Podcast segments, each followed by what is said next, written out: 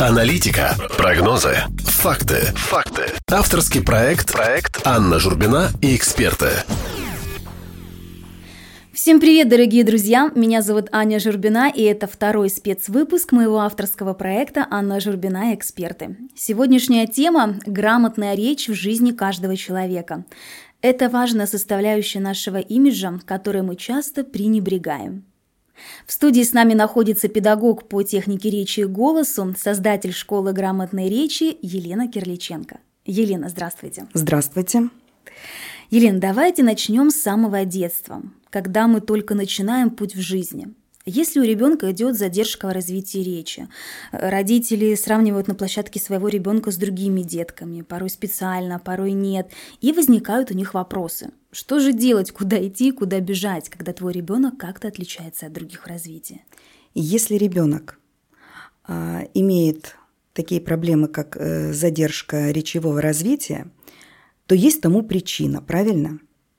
Поэтому надо не затягивать с этим, а обращаться к специалистам. Часто ко мне обращаются мамы, родители и спрашивают совета, что же делать. Мой ребенок э, плохо говорит, у него маленький там словарный запас, у него даже нет звуков.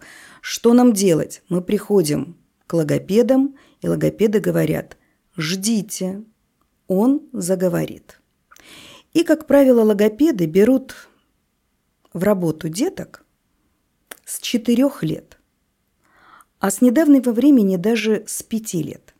Я категорически с этим не согласна. Сколько же ждать? Если у ребенка идет задержка речевого развития, прежде всего его надо показать врачам. Кому? неврологам. Есть причина. Неврологи сами говорят, когда они обследуют ребенка, они говорят, у нас все в порядке по нашей части, обращайтесь к логопедам. Родители обращаются к логопедам, логопеды говорят, ох, он еще маленький, два года, три года, вот до четырех лет. Я не согласна с этим. Я беру деток эм, в работу, работаю с детками с двух лет – ну уже дальше три года и так далее. Почему? Ребенку надо помочь. И э, часто бывает так, что в связке с неврологом мы вытягиваем таких деток, и они достигают успехов в речевом развитии за короткое время. Поэтому обязательно, если вы видите, что ребенок отстает, в речевом развитии, обязательно ищите логопеда, который вас возьмет. Я вам открою секрет, почему таких деток не берут. Тяжело работать. Очень тяжело. Вы представляете, э, ребенок в два года, в три года, его надо заинтересовать, там в игровой э, форме это все надо выполнять. Это очень тяжело. Конечно, легко работать с ребенком, которому уже 4 года, 5 лет, это уже взрослый человечек, который сидит, адекватно э, занимается, тебя понимает и так дальше. И я, когда разговариваю с логопедами и говорю, почему вы не берете детей, это ведь неправильно, они мне отвечают довольно скептически, а зачем? Ну, понятное дело, и так работы много. Я беру таких деток, потому что им надо помогать. Ищите специалистов, которые э, вам будут в этом помогать. Э, смотрите, дальше такой э, момент. Ребенок разговаривает. В три года он начинает разговаривать, и у него формируются звуки, да? И если ребенок самостоятельно неправильно формирует тот или иной звук, ну, к примеру, он говорит свистящие звуки с «з», показывая язычок, доставая язычок. «ф», «в», зачастую так бывает, да? Таким образом формируются дефекты речи. А как же? Неужели вы думаете, что к четырем, к пяти годам ребенок самостоятельно спрячет язычок, то есть исправит это все, да? Если ему не помочь. Он только еще два-три, ну там два года, год, а может и три года, наоборот, закрепляет эту неправильную постановку звука. И когда уже ребенок приходит в четыре года, в пять, и начинаешь ему ставить звук – Конечно, у ребенка идет отторжение. Во-первых, чужой человек. Они часто говорят, вот меня все понимают, только ты меня не понимаешь. Я говорю, конечно, я тебя не понимаю. И таким образом тяжело, э, не то, что тяжело идет процесс, но для ребенка это тяжело. Понимаете? Звук Л, к примеру, некоторые родители даже не слышат и не замечают, что этого звука просто нет. И хорошо, когда ребенок его не проговаривает. Вместо ложка, лук, он говорит ложка-лук или, чего хуже, он начинает говорить этот звук губами. Ложка, лук, и так дальше. Образовывая англицизм. Конечно, ребенок самостоятельно никогда это не исправит, и ему надо помочь в этом. Поэтому я за то, чтобы в три года обязательно показать ребенка логопеду – может быть, ему не нужны будут занятия, но хотя бы проконсультируйтесь у логопеда, чтобы он посмотрел, как он ставит язычок, правильно ли э, он э, звуки форми, э, формирует. Дайте артикуляционную гимнастику, чтобы родители самостоятельно работали, развивали речевой аппарат. Это все надо сделать, и тогда ребенку будет легче, э, но осваивать эту науку, так скажем, речевую. А когда идет уже запоздалая какая-то реакция, уже человек становится подростком, взрослым и переходит во взрослую жизнь с дефектами речи, а возможно даже заиканием, ну и следствие уже боязнь каких-то публичных выступлений. В каком возрасте еще не поздно обратиться к вам по данному вопросу? Я хочу обратиться сейчас к родителям. Дорогие родители, обязательно обращайте внимание на то, как ваши детки разговаривают – если ребенок в детстве уже неправильно говорит звук «р», он его грассирует, «р» на французский манер, да, то не надо думать, что это миленько, как сказал один папа. Вы знаете, меня все устраивает, это так мило. Угу, это мило для него. А когда это прекрасное создание вырастет и станет красивой девушкой, и выберет какую-либо публичную, а может быть даже и не публичную профессию. И вот это миленько, ну, как правило, становится, как сказать, Будем называть вещи своими именами. Это дефект речи. Это дефект речи, это да. никакие не это... милости, Нет. не изюминки. Конечно, Все-таки это дефект речи, вы на этом настаиваете. Конечно. Можно да. ли исправить его в таком Конечно. возрасте? Исправить дефект речи можно в любом возрасте. Даже если тебе 40? Да, конечно. У меня сейчас вот мы занимаемся э, с одной э, женщиной, она э, из Америки, живет в Америке, но русскоговорящая. Вот, и представьте, ей э, 40 с лишним лет. Вот. И она грассировала. И вот она обратилась ко мне, коронавирус, мы сидим дома все, да, нашла меня там в Инстаграме или как, и мы стали заниматься. И она сейчас исправляет э, свой звук. Почему для нее это стало актуальным? Потому что она стала э, публичным человеком плане Инстаграма. Она ведет свою страничку, она часто э, выступает, и ей это необходимо. Ну, смотрите, если человек говорит о серьезных вещах, да, то его трудно воспринимать серьезно, если у него есть дефекты речи, если он картавит, шепелявит, э, не проговаривает какие-то звуки, да, ну, согласитесь, ну сложно. Ну сложно воспринимать серьезно то, о чем он говорит. Вопрос недоверия, это же чисто на невербальном каком-то конечно, психологическом конечно. уровне возникает. А как избавиться взрослому человеку от заикания, например? Ну, с детками понятно, мы работаем на определенных каких-то моментах, а взрослому? Я хочу обратить внимание, прежде всего, родителей э, детей. Часто родители запинки в речи ребенка воспринимают как заикание. Это порой бывает неправильно. Вот смотрите, ребенок формирует свою речь. Мысль у ребенка бежит вперед, у него не хватает словарного запаса, чтобы сформулировать предложение, да, слова составить в предложение. Мысль убежала, он что пытается? А-а-а-а или м-м-м-м, или т-т-т-т-т. Это запинки. Это просто надо пополнить словарный запас, этим надо просто заниматься и все. Ко мне приходят, я по своей практике вам говорю, мой ребенок заикается. Начинаю слушать, это не заикание, это запинки. А вот заикание, надо э, к этому относиться тоже очень серьезно. Смотрите, когда ко мне обращаются люди по поводу своего заикания, своего такого, ну, скажем, недостатка, я отправляю сначала их к неврологам. Надо посмотреть. Если это не неврологическая проблема, то, конечно же, это надо обращаться к педагогам по речи. Часто я слышу, что нам сказали, что у нас все в порядке, невролог сказал, все в порядке, э, обращайтесь к логопедам. Обращаемся к логопедам, логопеды говорят, это не наша проблема, и люди не знают, куда идти.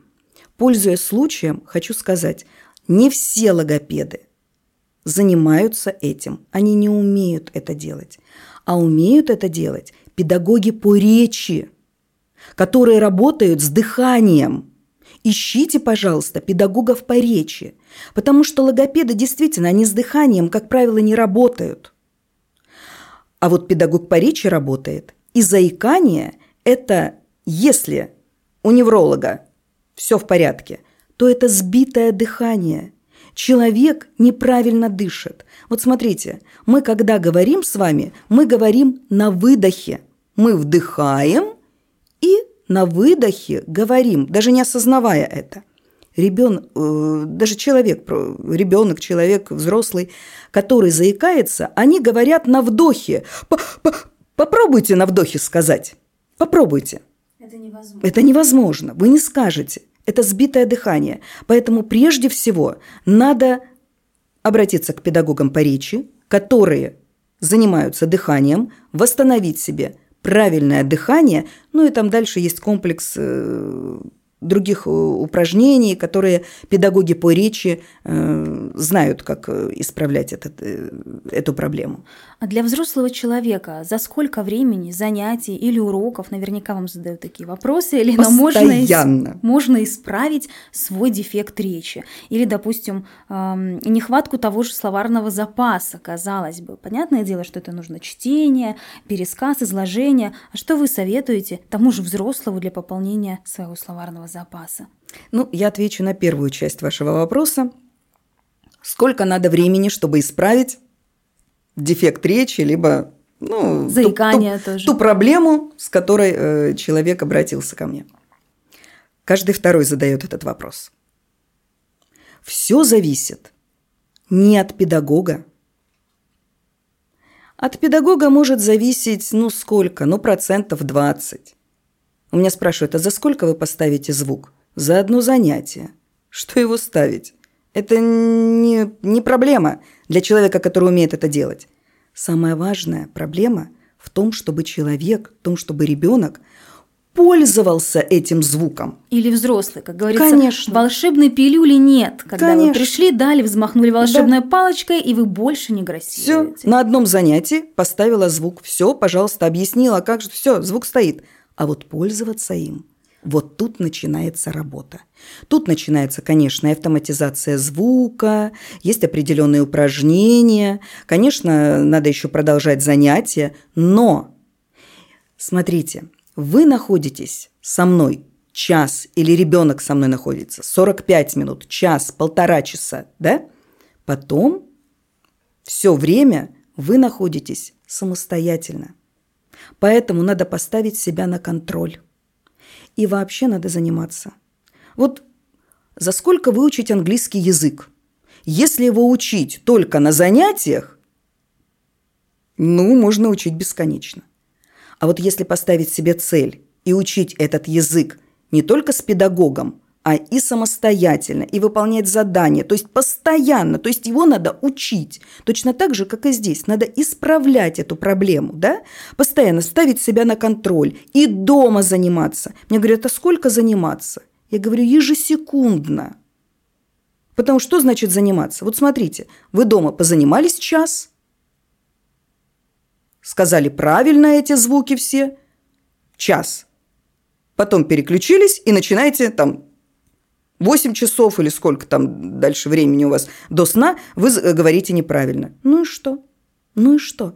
Надо поставить себя просто на контроль. Надо постоянно этим заниматься. Я понимаю, что когда ты ставишь звук он не совсем аккуратный, особенно это у взрослых идет. Вот почему э, логопеды не берут взрослых? Взрослые говорят, я уже вырос, я не буду этим заниматься, надо в детстве было этим заниматься. Нет, нет.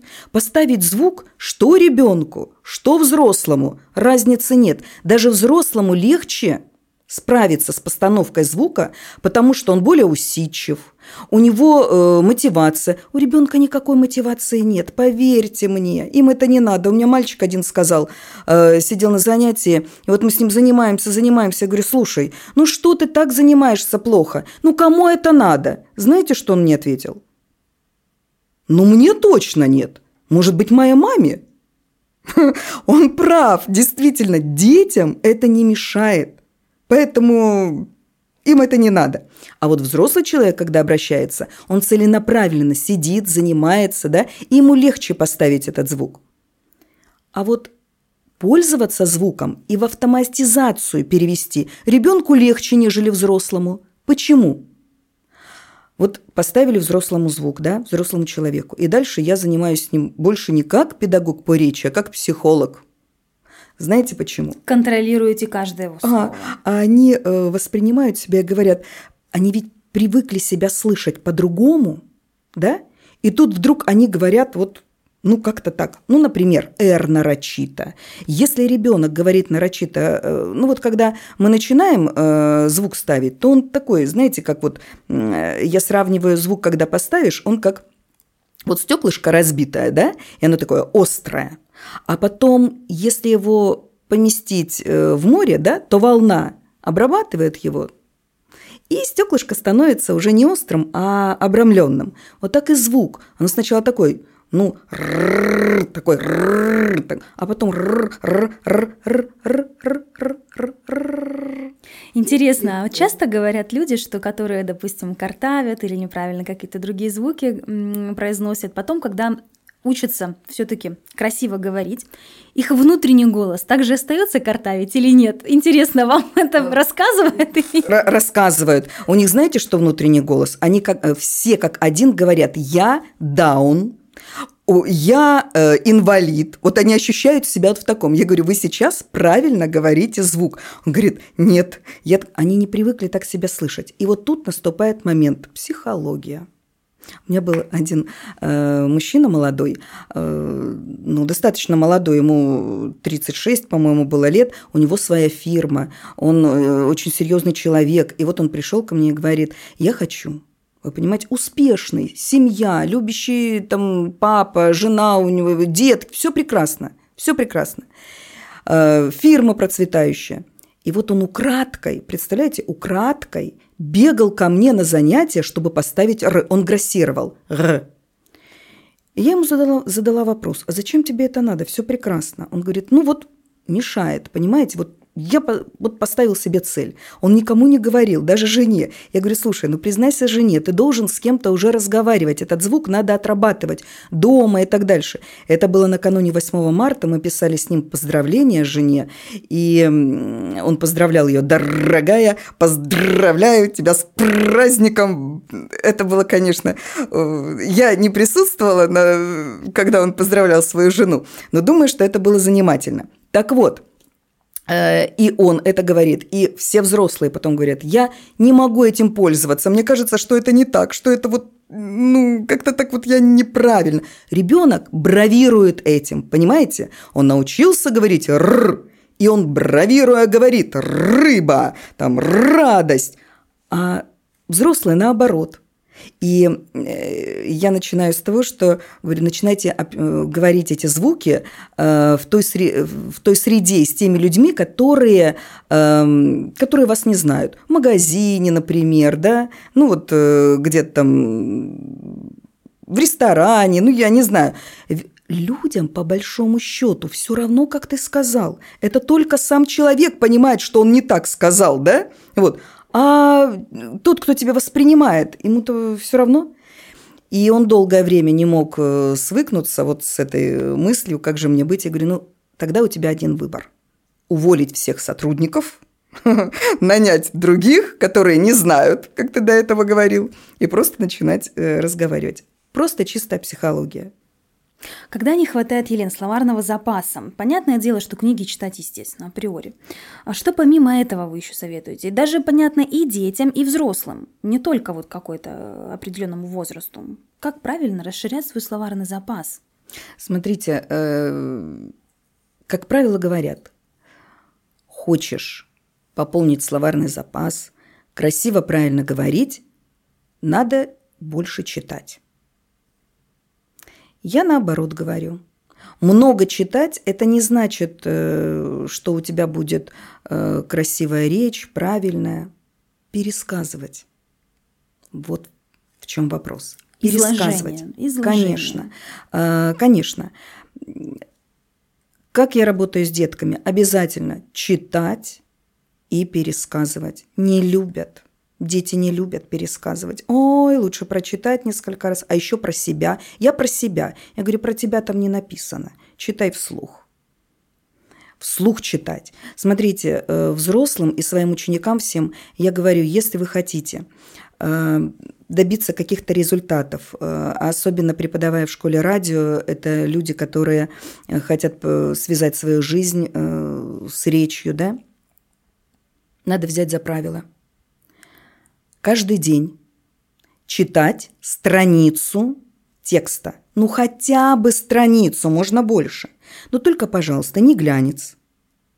Берите классику. Возьмите Бунина, Чехова. Только там вы сможете пополнить свой словарный запас. Вы можете обороты э, перенимать в речи. Вы знаете, даже общаясь э, с начитанными людьми, с эрудированными людьми, э, иногда ловишь себя э, на мысли, ты знаешь любимого писателя этого человека. Вот бывает такое. И я проверя, проверяла не однажды, спрашиваю, э, кто любимый писатель. Думаю, можно я угадаю? И угадываю. Стилистика речи вот, э, очень похожа на, э, на того или иного писателя, как он пишет. Обороты в речи. Эм, с детками надо заниматься очень многими играми. И, кстати, дети это невероятно любят. Невероятно любят, вы даже не представляете. Просто уделите им внимание. Вы едете в машине, за рулем, поиграйте. А давайте-ка, пожалуйста, вот увидели э, за окошком, ну что, ну цветок увидели. А давайте-ка мы спросим, как, э, ну там зададим вопрос, какой он может быть, да? Отвечай, какой цветок? Как правило, первое, что говорят? Красивый, да? Второе прилагательное, какое могут сказать дети, да? Большой, а цвет красный, белый, голубой, там такой разноцветный. Дальше большой, маленький. И все. И все. Вот попробуйте, вот э, попробуйте задать э, такие вопросы своему ребенку, да? А дальше ведь можно говорить, цветок может быть растущий, да, ароматный, он может увядшим быть, да, он может быть каким? Мокрым, если его намочил дождик, да, и так дальше, и так дальше. То есть набрасывать надо очень много прилагательных. Вот зверь, кошка, какой может быть? Первое, что ребенок скажет, какого она цвета, размер, да, собственно, и все. А дальше – она может быть ласковой, она может быть злой, она может быть игривой, она может быть голодной, она может быть спящей. Смотрите, сколько прилагательных, да? Вот таким образом вы будете пополнять ребенку словарный запас. Собственно, и взрослым можно в такие игры играть. Я не буду сейчас об этих играх э, разговаривать, да, и говорить вам, их можно найти в печатных изданиях и э, в интернете. Вот тоже, пользуясь случаем, хочу всем предложить. И молодым людям, и не очень, мы все пользуемся гаджетами, да? И у каждого э, в смартфонах очень много приложений, да? Бесконечное множество.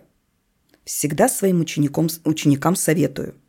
Сделайте себе закладочку словарика, как грамотно произносить те или иные слова, правильные ударения и так дальше, и так дальше. Сделайте такую закладочку. Да, Елин, как раз вы говорите про закладки в смартфонах. Э, я знаю ваш Инстаграм, вы ведете свой рабочий Инстаграм. Э, кому интересно, обязательно подпишитесь. Кирличенко Елена, педагог по технике речи. Э, вы прям выкладываете рубрику «Говори грамотно», рубрику «Скороговорка». Вы пишете и посты об этом, как правильно ставить ударение и так далее и тому подобное. Дорогие слушатели, пожалуйста, можете с удовольствием воспользоваться данным моментом, не искать эм, иголку в стоге сена, просто подписаться на инстаграм э, Елены и, собственно, делать все эти заметочки и повторять за ней каждый раз, когда вы запомните. Да, эта страничка была э, сделана по просьбе моих учеников. Вот, поэтому вот она сейчас существует. Елена, что касаемо страха публичных выступлений. Очень часто и маленькие, и взрослые, понятное дело, боятся. Ну, мы не говорим сейчас об аспектах каких-то психологических моментов, да, когда там страх какой-то или неуверенность или что. Вот что касаемо именно речи. Что бы вы могли посоветовать людям, которые боятся выступать и визуально на аудиторию, которую они видят, стоя на сцене, и, например, радищикам или просто людям, которые пишут те же свои подкасты, как мы сейчас с вами, да, находимся, они боятся того же микрофона. Может, какая-то техника есть, например, представлять что-то, куда-то, что-то, как. Буквально скажите хотя бы по одному совету.